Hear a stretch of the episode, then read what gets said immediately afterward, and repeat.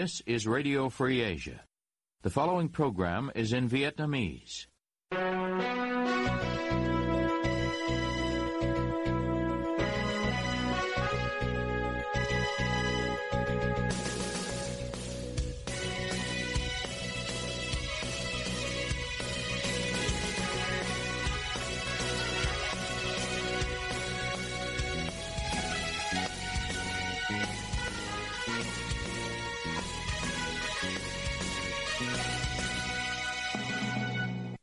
Đây là Đài Á Châu Tự Do, phát đi từ thủ đô Washington, D C, Hoa Kỳ.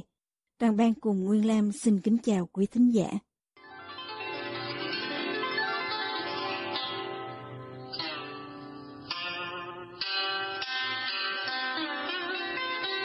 Kính mời quý vị theo dõi chương trình phát thanh tối ngày hai mươi tháng ba năm hai nghìn không trăm hai mươi ba, đang được phát trực tiếp từ lúc chín giờ giờ Việt Nam trên trang chủ Ban Tiếng Việt Đài Á Châu Tự Do. Mở đầu cho chương trình phát thanh hôm nay, mời quý vị đến với bản tin chi tiết.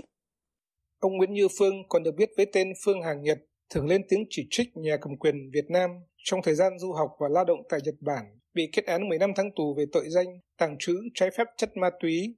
Gia đình ông Phương cho Đài Á Châu Tự Do biết tin trên ngay sau khi Tòa án Nhân dân thành phố Bà Rịa, tỉnh Bà Rịa, Vũng Tàu kết thúc phiên xử sơ thẩm trong ngày hai mươi tháng ba với bản án tù tuyên cho ông Phương theo khoản một, điều hai trăm bốn mươi chín của Bộ luật hình sự.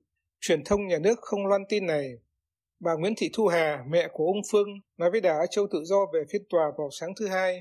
Phương là nó, cái mức án của bên ma túy đó là nó có mười lăm tháng, thêm dưới năm năm ở dưới An Giang nữa là thành ra Phương là nó sáu năm ba tháng tù, ba năm quận bá. Đúng ra là Phương đó là nó chỉ có nó mười hai tháng thôi, nhưng mà nó không thành thành thẳng khai báo. Ông Phương bị bắt vào ngày ba mươi tháng tám năm ngoái cùng nhóm bạn trong một quán karaoke ở thành phố Bà Rịa vì công an phát hiện nhóm có sử dụng ma túy. Công an còn phát hiện có ma túy ở bàn uống của nhóm.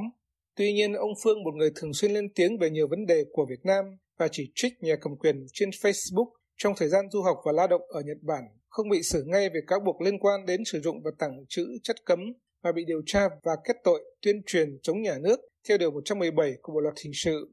Trong phiên tòa ngày hai mươi sáu tháng mười hai năm ngoái, theo Tuổi Trẻ điện tử, ông bị tòa án tỉnh An Giang kết án năm năm tù giam và ba năm quản chế về tội làm, phát tán, tuyên truyền thông tin, tài liệu, vật phẩm nhằm chống nhà nước. Sau khi đã bị kết án, ông tiếp tục bị điều tra về việc sử dụng ma túy. Mẹ của ông Phương cho biết trong vụ án tàng trữ và sử dụng ma túy này, ba người bạn của ông Phương cũng bị kết án tù, hai trong số họ bị án ba năm tù giam về tội tổ chức sử dụng ma túy và người còn lại chỉ bị kết án một năm tù do thành khẩn khai báo.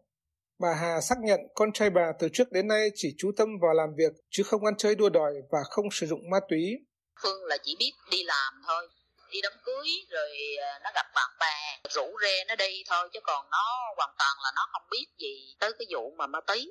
Trong buổi gặp ở trại tạm giam ngày mười lăm tháng ba, ông Phương cho mẹ mình biết ông đi chơi với bạn vào quán uống nước và ngủ cho đến khi bị đánh thức dậy và sau đó là công an ập tới. Bà Hà nói tiếp: Con không biết gì hết trơn á, con tỉnh dậy thì con thấy rồi nó mời con uống thì con uống thôi chứ con cũng không biết, thật sự là con không có biết cái đó là cái gì. Bà Hà nghi ngờ có âm mưu hại con bà về những hoạt động chỉ trích chính phủ. Con tôi hoàn toàn vô tội, con tôi nó bị lừa, trong khi á, là cái bàn nó chơi á, thì không bắt mà nó đưa qua bàn khác. Mở mắt ra là cái bàn bên kia chứ không phải là cái bàn lúc ban đầu mình tới. Luật sư Nguyễn Văn Miếng của Đoàn Luật sư Thành phố Hồ Chí Minh tham gia bảo chữa cho ông Phương. Tuy nhiên, luật sư Miếng từ chối bình luận về phiên tòa hôm nay. Trên Facebook, sau buổi gặp với ông Phương ở trại tạm giam vào ngày mười bảy tháng ba, luật sư Miếng viết status, một bị án chính trị tiếp tục bị ra tòa về một tội danh xã hội. Trong đó, vị luật sư này cũng ghi cụ thể những gì ông Phương thuật lại. Chúng tôi xin trích đăng. Sau khi ăn nhóm họ trong xóm, ông Phương được bạn mời đi ba chơi. Ông không bàn bạc, không góp tiền mua ma túy. Họ đi xe hơi đến ba lúc hơn chín giờ. Ba rất đông khách, đùng một cái khách ra về hết. Nhóm của ông Phương được yêu cầu đổi bàn. Lúc mười giờ, công an ập vào kiểm tra, chợt ra chỉ còn nhóm bốn người họ, công an thu được tang vật là ma túy trên bàn và cả dưới sàn nhà. Phóng viên có gọi điện cho công an thành phố Bà Rịa nhưng không có ai nghe máy. Ông Phương, ba mươi hai tuổi, còn được biết với tên Nguyễn Phương, ông là một nhà hoạt động nhân quyền có tham gia nhóm No U Sài Gòn, một nhóm chủ trương chống đường lưỡi bò mà Trung Quốc tuyên bố chủ quyền ở Biển Đông. Ông nhiều lần tham gia biểu tình phản đối Trung Quốc, dự thảo luật đặc khu và an ninh mạng cùng với những người Việt đang sinh sống và học tập ở Nhật Bản trước khi trở về Việt Nam và lập gia đình riêng năm hai không hai hai. Cáo trạng phiên tòa An Giang năm hai không hai hai thể hiện ông Phương có sử dụng nhiều danh khoản trên Facebook, đăng tải nhiều thông tin, tài liệu, hình ảnh, file âm thanh có nhiều lượt người theo dõi, thích, bình luận với các nội dung xuyên tạc, kích động chống phá Đảng, nhà nước, xúc phạm danh dự, nhân phẩm của các tổ chức cá nhân, kích động gây mâu thuẫn, chia rẽ đoàn kết nội bộ, làm ảnh hưởng xấu đến tình hình an ninh trật tự, công tác phòng chống dịch của cả nước nói chung, trên địa bàn tỉnh An Giang nói riêng. Tòa An Giang còn cho rằng từ năm hai không một bốn, ông Phương thường xuyên qua lại giữa Việt Nam và Nhật Bản để du học, kinh doanh và đổi tên tài khoản Nguyễn Phương thành Nguyễn Phương, Phương Hàng Nhật. Đầu năm hai không một sáu, Phương thường xuyên truy cập vào các tài khoản Facebook của các đối tượng phản động như Hoàng Dũng, Phạm Đoàn Trang, Nguyễn Lân Thắng, Lân Lê, Đài Á Châu Tự Do và Nguyễn Quang để xem các video, clip, hình ảnh, tài liệu, bài viết có nội dung xuyên tạc, chống phá Đảng và nhà nước Việt Nam. Công an tỉnh Đắk Lắk vẫn chưa kết thúc điều tra vụ án tuyên truyền chống nhà nước của giảng viên cao đẳng âm nhạc Đặng Đăng Phước sau hơn sáu tháng kể từ ngày bắt giữ ông. Thông tin trên được điều tra viên Nguyễn Thị Thu Hương nói với bà Lê Thị Hà, vợ ông Phước, trong buổi làm việc vào sáng ngày thứ Hai, hai mươi tháng ba. Bà Hà, một giáo viên mầm non ở thành phố Buôn Mê Thuột, nói với Đài Á Châu Tự Do R F A ngay sau khi trở về từ buổi gặp. Điều tra viên Nguyễn Thị Thu Hương có nói là chưa kết thúc điều tra vụ án. Ông Phước, sáu mươi tuổi, là giảng viên âm nhạc của trường cao đẳng sư phạm Đắk Lắk. Ông bị bắt vào ngày tám tháng chín năm hai không hai hai với cáo buộc làm, tàng trữ, phát tán hoặc tuyên truyền thông tin, tài liệu, vật phẩm nhằm chống nhà nước Cộng hòa xã hội chủ nghĩa Việt Nam theo Điều một trăm mười bảy Bộ Luật Hình sự với mức án từ năm năm đến mười hai năm tù giam nếu bị kết tội. Cũng theo bà Hà, đầu tháng một vừa qua, Công an tỉnh Đắk Lắk đã gia hạn thời gian tạm giam ông Phước ba tháng lần một và có thông báo cho gia đình. Về nội dung buổi làm việc vào ngày hai mươi tháng ba với điều tra viên, bà Hà nói thêm. À, cái thứ nhất là về những cái bài hát, thứ hai nữa là về cái phương tiện máy tính, máy in hôm bữa thu của nhà em. Cái máy tính và cái máy in đó là đó là cái phương tiện của em dùng để dạy học, và thu cả cái điện thoại của em đến giờ chưa trả. Bà Hà xác nhận có đề nghị phía công an trao trả lại tài sản của bà, nhưng điều tra viên nói việc đó sẽ do tòa án quyết định. Chúng tôi đã liên lạc qua điện thoại với điều tra viên Lê Thị Thu Hương để kiểm chứng thông tin, nhưng không có ai nghe máy. Bà Hà cũng cho biết, ngay sau khi hết thời hạn bốn tháng điều tra, Công an Đắk Lắk có cho bà được gặp chồng, và từ tháng một cho tới nay, bà đều gặp chồng ở trại giam mỗi tháng một lần. Tuy nhiên, luật sư của ông vẫn chưa được phép vào gặp ông. Ông Phước là một trong số mười một người bị bắt với cáo buộc tuyên truyền chống nhà nước vào năm hai không hai hai. Trước khi bị bắt, ông thường xuyên lên tiếng trên Facebook về nhiều vấn đề của đất nước, trong đó có vấn nạn giáo dục, vi phạm nhân quyền, tiêu cực của quan chức và bất công trong xã hội. Dẫn nguồn tin từ Công an tỉnh Đắk Lắk, truyền thông nhà nước viết rằng, từ năm hai không một chín cho đến nay, Đặng Đăng Phước đã lợi dụng mạng xã hội Facebook, thường xuyên biên soạn, đăng tải nhiều bài viết, video clip có nội dung tuyên truyền xuyên tạc, chống nhà nước Cộng hòa xã hội chủ nghĩa Việt Nam. Sau khi bắt giữ ông Phước, Công an Đắk Lắk ngầm cảnh báo bà Hà có thể bị đuổi ra khỏi ngành giáo dục nếu tiếp tục đưa tin về chồng mình hoặc chia sẻ bài viết về tình hình xã hội Việt Nam. Bà đã từng bị mời lên đồn công an làm việc vào tháng mười một năm hai không hai hai. Khoảng sáu trăm tỷ đồng mà cựu Ủy viên Bộ Chính trị Đinh La Thăng gây thất thoát, cần đền bù, đến nay chưa có cách để thu hồi. Chánh án Nguyễn Hòa Bình vào ngày hai mươi tháng ba thừa nhận như vừa nêu tại phiên chất vấn của Ủy ban Thường vụ Quốc hội. Nguyên văn lời ông Bình được truyền thông nhà nước dẫn lại là ông Đinh La Thăng phải đền bù sáu trăm tỷ đồng, đã đi tù rồi. Đây là một bản án khó thi hành nhưng không tuyên được. Cách nào để bản án thực thi trên thực tế thì chúng tôi chưa nghĩ ra. Số tiền sáu trăm tỷ đồng này thuộc khoảng tám trăm tỷ bị thất thoát trong vụ án ngân hàng đại dương Ocean Bank. Cựu Ủy viên Bộ Chính trị Đinh La Thăng vào ngày mười chín tháng ba năm hai không một tám bị đưa ra tòa xét xử về vai trò trong vụ án bị cho là gây thiệt hại tám trăm tỷ đồng của Tập đoàn Dầu khí Quốc gia Việt Nam P V N đầu tư vào Ocean Bank. Đây là một vụ án tham nhũng thứ hai mà ông Đinh La Thăng, nguyên Chủ tịch Hội đồng Quản trị P V N, bị đưa ra xét xử. Trước đó, hồi hạ tuần tháng Giêng năm hai không một tám, Tòa án Nhân dân thành phố Hà Nội tuyên án ông Đinh La Thăng mười ba năm tù giam về tội cố ý làm trái quy định của nhà nước về quản lý kinh tế gây hậu quả nghiêm trọng. cáo buộc cho rằng ông Đinh La Thăng chỉ định pê vê xê là nhà thầu duy nhất thực hiện dự án nhà máy nhiệt điện Thái Bình hai. Dù biết rõ pê vê xê không đủ năng lực về cả tài chính lẫn kinh nghiệm, gây thiệt hại một trăm mười chín tỷ đồng cho pê vê en.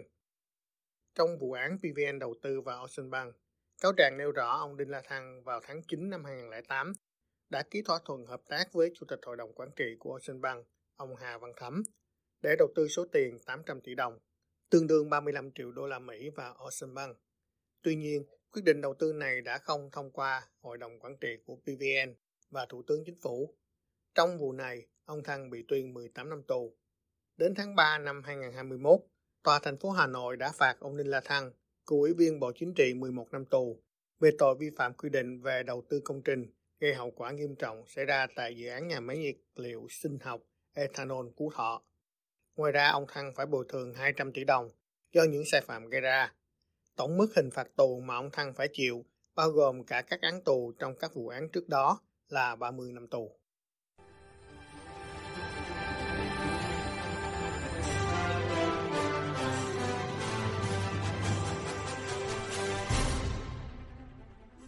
Quý thính giả đang theo dõi chương trình phát thanh của Đài Á Châu Tự Do.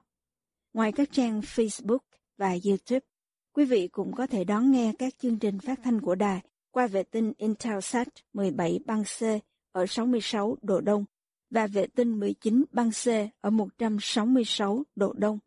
Tiếp nối chương trình, thưa quý vị, ngày nay trên mạng xã hội Việt Nam, chúng ta có thể thấy hàng loạt kiểu bạo hành, chửi bới nhau, nhan nhản xuất hiện, mô tả một bức tranh bạo lực từ trong môi trường giáo dục đến ngoài xã hội. Làm thế nào để giảm thiểu tình trạng này? Mời quý vị cùng với Diễm Thi tìm câu trả lời trong phần sau. Một nữ công chứng viên ở thành phố Hạ Long bị một người đàn ông đá vào mặt bị thương phải nhập viện điều trị. Trưởng công an xã Quảng Điền đá bay thau cá, thúng rau của người dân khi đi dẹp lòng lề đường ở chợ Điện Bàn. Một nữ sinh lớp sáu bị nhóm bạn bắt quỳ gối, bị hành hung dã man rồi tung clip lên mạng. Một phụ nữ tát liên tục vào mặt một tài xế taxi ở Hà Nội sau một va quẹt nhỏ trên đường, là những tin tức gần đây được báo chí nhà nước đăng tải. Trước đó, hàng loạt kiểu bạo hành, chửi bới nhau nhan nhản xuất hiện trên mạng xã hội, mô tả một bức tranh bạo lực từ trong môi trường giáo dục đến ngoài xã hội. Chuyện học trò đánh nhau trong trường xưa nay không là chuyện lạ, nhưng chuyện nữ sinh cấp ba sắp bước qua ngưỡng người lớn mà đánh nhau hoặc cả nhóm hành hung một bạn học một cách dã man là hiện tượng xã hội đáng lưu ý và không thể coi nhẹ. Tiến sĩ Phạm Quỳnh Hương, Viện Hàn Lâm Khoa học Xã hội ở Hà Nội cho hay, Việt Nam có những chương trình UNICEF hay UNESCO chống bạo lực học đường, nhưng mức độ đánh nhau lại tàn bạo hơn. Có lẽ người ta đã quá vô cảm với bạo lực. Bà nói thêm. Là do những cái cách mà ngoài xã hội, những cái công tiện truyền thông nó dễ quá. Cái cảnh mà người lớn đánh nhau xong rồi là đưa lên phim ảnh, rồi đưa lên clip, đưa lên trên mạng. Tại phiên họp chính phủ thường kỳ vào tháng ba năm hai không một chín, Thủ tướng Việt Nam lúc đó là ông Nguyễn Xuân Phúc đã phải nêu lên vấn đề bạo lực học đường ở mức báo động. Ông yêu cầu ngành giáo dục cùng chính quyền địa phương cần phải xử lý nghiêm các trường hợp vi phạm để môi trường giáo dục an toàn, lành mạnh và thân thiện. Thực tế, trong suốt những năm sau đó, bạo lực không giảm đi mà ngược lại càng tăng với mức độ và hậu quả khủng khiếp hơn. Tại sao khủng khiếp hơn? Vì nạn nhân sau khi bị bạo lực đã tìm đến cái chết, như trường hợp một nam sinh lớp mười một ở Long An bị bạn đánh đến chết hôm tháng mười năm ngoái, hay một tháng sau đó, một học sinh lớp chín đã nhảy lầu tự tử vì bị bạn chế giễu. Nhận xét về vấn đề bạo lực trong xã hội hiện nay, nhà giáo Đinh Kim Phúc phân tích nguyên nhân sâu xa là do hậu quả chiến tranh. Ông giải thích. Chúng ta thấy rõ là Việt Nam đã trải qua bốn mươi năm chiến tranh và xung đột trong khu vực. Nhưng mà hòa bình lập lại rồi, thì cái sự phân hóa giàu nghèo, cái sự phân tầng trong xã hội đã diễn ra một cách cách nhanh chóng, không thể cưỡng lại được. Người càng ngày càng giàu nhanh một cách bất chánh, người thì ngày thì nghèo nghèo đi. Cái sự phân hóa xã hội nó dẫn đến là cái gì? Là một cái ức chế về mặt tâm lý. Khi mà pháp luật không bảo vệ được bản thân họ, khi mà pháp luật không giải quyết được những cái bức xúc, những cái bất công đối với bản thân họ, và nếu có gì bộc phát ra bên ngoài thì họ sẽ thay mặt pháp luật, họ sẽ thay mặt công lý, họ tự hành xử để mà họ bảo vệ cái sự bức xúc của họ trong thời gian nhiều qua. Nó dẫn đến cái trường hợp sử dụng bạo lực trong xã hội hiện nay. Cũng theo ông Đinh Kim Phúc, nền giáo dục nhân bản, giáo dục lòng nhân ái đã thiếu vắng từ sau năm một nghìn chín trăm bảy mươi lăm. Thay vào đó là đề cao bạo lực trong chiến tranh để giành thắng lợi, đề cao bạo lực trong đấu tranh giai cấp theo khuynh hướng giữ tư sản và cộng sản. Ông nói tiếp. Cái ăn thua, cái thắng lợi, nó đã khắc vào trong máu cái thế hệ trẻ. Và khi họ lớn lên, cái sự ăn thua đó nó đã từng bước, từng bước qua cái sách giáo khoa, qua cái nhìn nhận cái giáo dục của xã hội, đã tiêm nhiễm vào trong một người là cái máu ăn thua. Máu ăn thua, như nhà giáo Đinh Kim Phúc nói, được dẫn chứng khá rõ trong phương châm đấu tranh của lực lượng bốn mươi bảy, là lực lượng đấu tranh chống quan điểm sai trái, thù địch, cơ hội trên không gian mạng trong quân đội, một mất một còn với các thế lực thù địch. Cùng quan điểm với nhà giáo Đinh Kim Phúc, giáo sư Mạc Văn Trang chia sẻ thêm. Thì đất nước Việt Nam mình trải qua hết cuộc chiến tranh này đến cuộc chiến tranh khác, mà trong chiến tranh thì người ta phải dùng bạo lực, phải à. tiêu diệt quân thù, một mất một còn. Cho nên những cái đó nó ảnh hưởng đến tâm lý rất sâu xa của người dân. Về mặt tâm lý học ấy, thì yeah. tất cả những cái mà người ta đã, đã trải qua đấy, bằng bạo lực ấy, bằng hành động, bằng lời nói, bằng cái suy nghĩ thôi, muốn trả thù, lòng căm thù, thì tất cả những cái đó nó đều chìm ở trong vô thức ấy. Thứ hai là trong cái thể chế, chế độ này thì toàn đấu tranh, suốt từ cái thời kỳ mà đặc biệt là thời kỳ cải cách ruộng đất cho đến đấu tranh nhân văn giai phẩm, đấu tranh cải tạo chức sản, còn bây giờ là đấu tranh với các thế lực thù địch. Thế thì cái bạo lực đó nó thể hiện trên tất cả các mặt. Thế cho nên từ trong bản chất của chính quyền, của cái chế độ, nó mang tính đấu tranh giai cấp, chuyên chính vô sản, luôn luôn dùng cái gọi là bạo lực, không có những cái đấu tranh gọi là đấu tranh phi bạo lực. Thế thì cái đó nó ảnh hưởng đến toàn bộ cái tâm lý xã hội, từ trong gia đình, từ trong nhà trường, thì trong xã hội. Mà cái đó là cái rất đáng lo ngại, bởi vì nó lắng xuống vô thức và lúc nào nó bùng lên. Do đó, theo giáo sư Trang, để giải quyết tình trạng bạo lực như hiện nay thì phải có một xã hội dân sự, phải bỏ bớt những từ sử dụng với dân đầy tính bạo lực như cưỡng chế, thù địch, đấu tranh một mất một còn. Và điều quan trọng là phải giải quyết mọi chuyện với dân bằng đối thoại. Ông kết luận. Không thấy có một cái giải pháp gì ở cái tầm vĩ mô đấy để mà giải quyết được. Thì các cái giải pháp tôi nghĩ rằng vấn đề căn cơ nhất tức là cái bản chất của chế độ mình. Yeah. Nó làm sao nó nhân văn, tình thương, lẽ phải, nhân văn, sống hiền hòa. Tại Việt Nam, ngoài bạo lực học đường, bạo lực từ những va chạm ngoài xã hội, còn một loại bạo lực đến từ sự lạm dụng quyền hành của lực lượng thi hành công vụ như cảnh sát, an ninh. Có thể nêu ví dụ, chiều hai mươi sáu tháng tư năm hai nghìn không trăm hai mươi hai, một đoạn clip được đăng trên mạng xã hội ghi lại cảnh một cảnh sát giao thông tại thành phố Hồ Chí Minh đã có hành động ôm, quật ngã một người đàn ông điều khiển xe máy trên đường. Viên cảnh sát sau đó đã dùng chân đạp vào mặt người đàn ông này. Cảnh sát giao thông là một trong những lực lượng nghiệp vụ thuộc hệ thống tổ chức bộ máy của lực lượng công an nhân dân. Tuy nhiệm vụ chính là bảo đảm trật tự an toàn giao thông, nhưng theo thông tư sáu mươi lăm của Bộ Công an có hiệu lực từ ngày năm tháng tám năm hai nghìn không trăm hai mươi, lực lượng cảnh sát giao thông được trang bị thêm một số vũ khí, công cụ hỗ trợ như súng ngắn, súng trường, súng tiểu liên, súng bắn đạn cao su, súng bắn đạn hơi cay, dùi cui điện, áo giáp và còng số tám.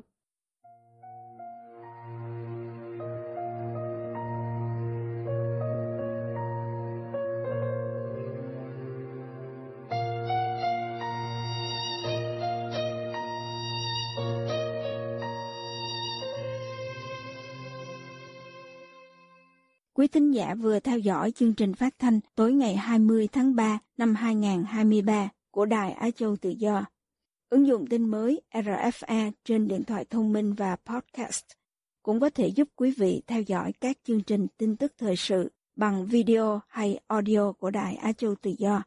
Quý vị quan tâm đến chương trình, xin gửi email về địa chỉ việt web a vòng r f a chấm org. Toàn ban cùng Nguyên Lam cảm ơn quý vị đã đến với chương trình và hẹn gặp lại quý vị vào chương trình ngày mai. You have been listening to Radio Free Asia.